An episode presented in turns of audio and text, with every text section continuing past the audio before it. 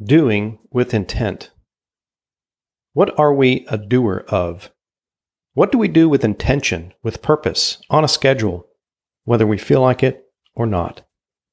What habits can we show someone?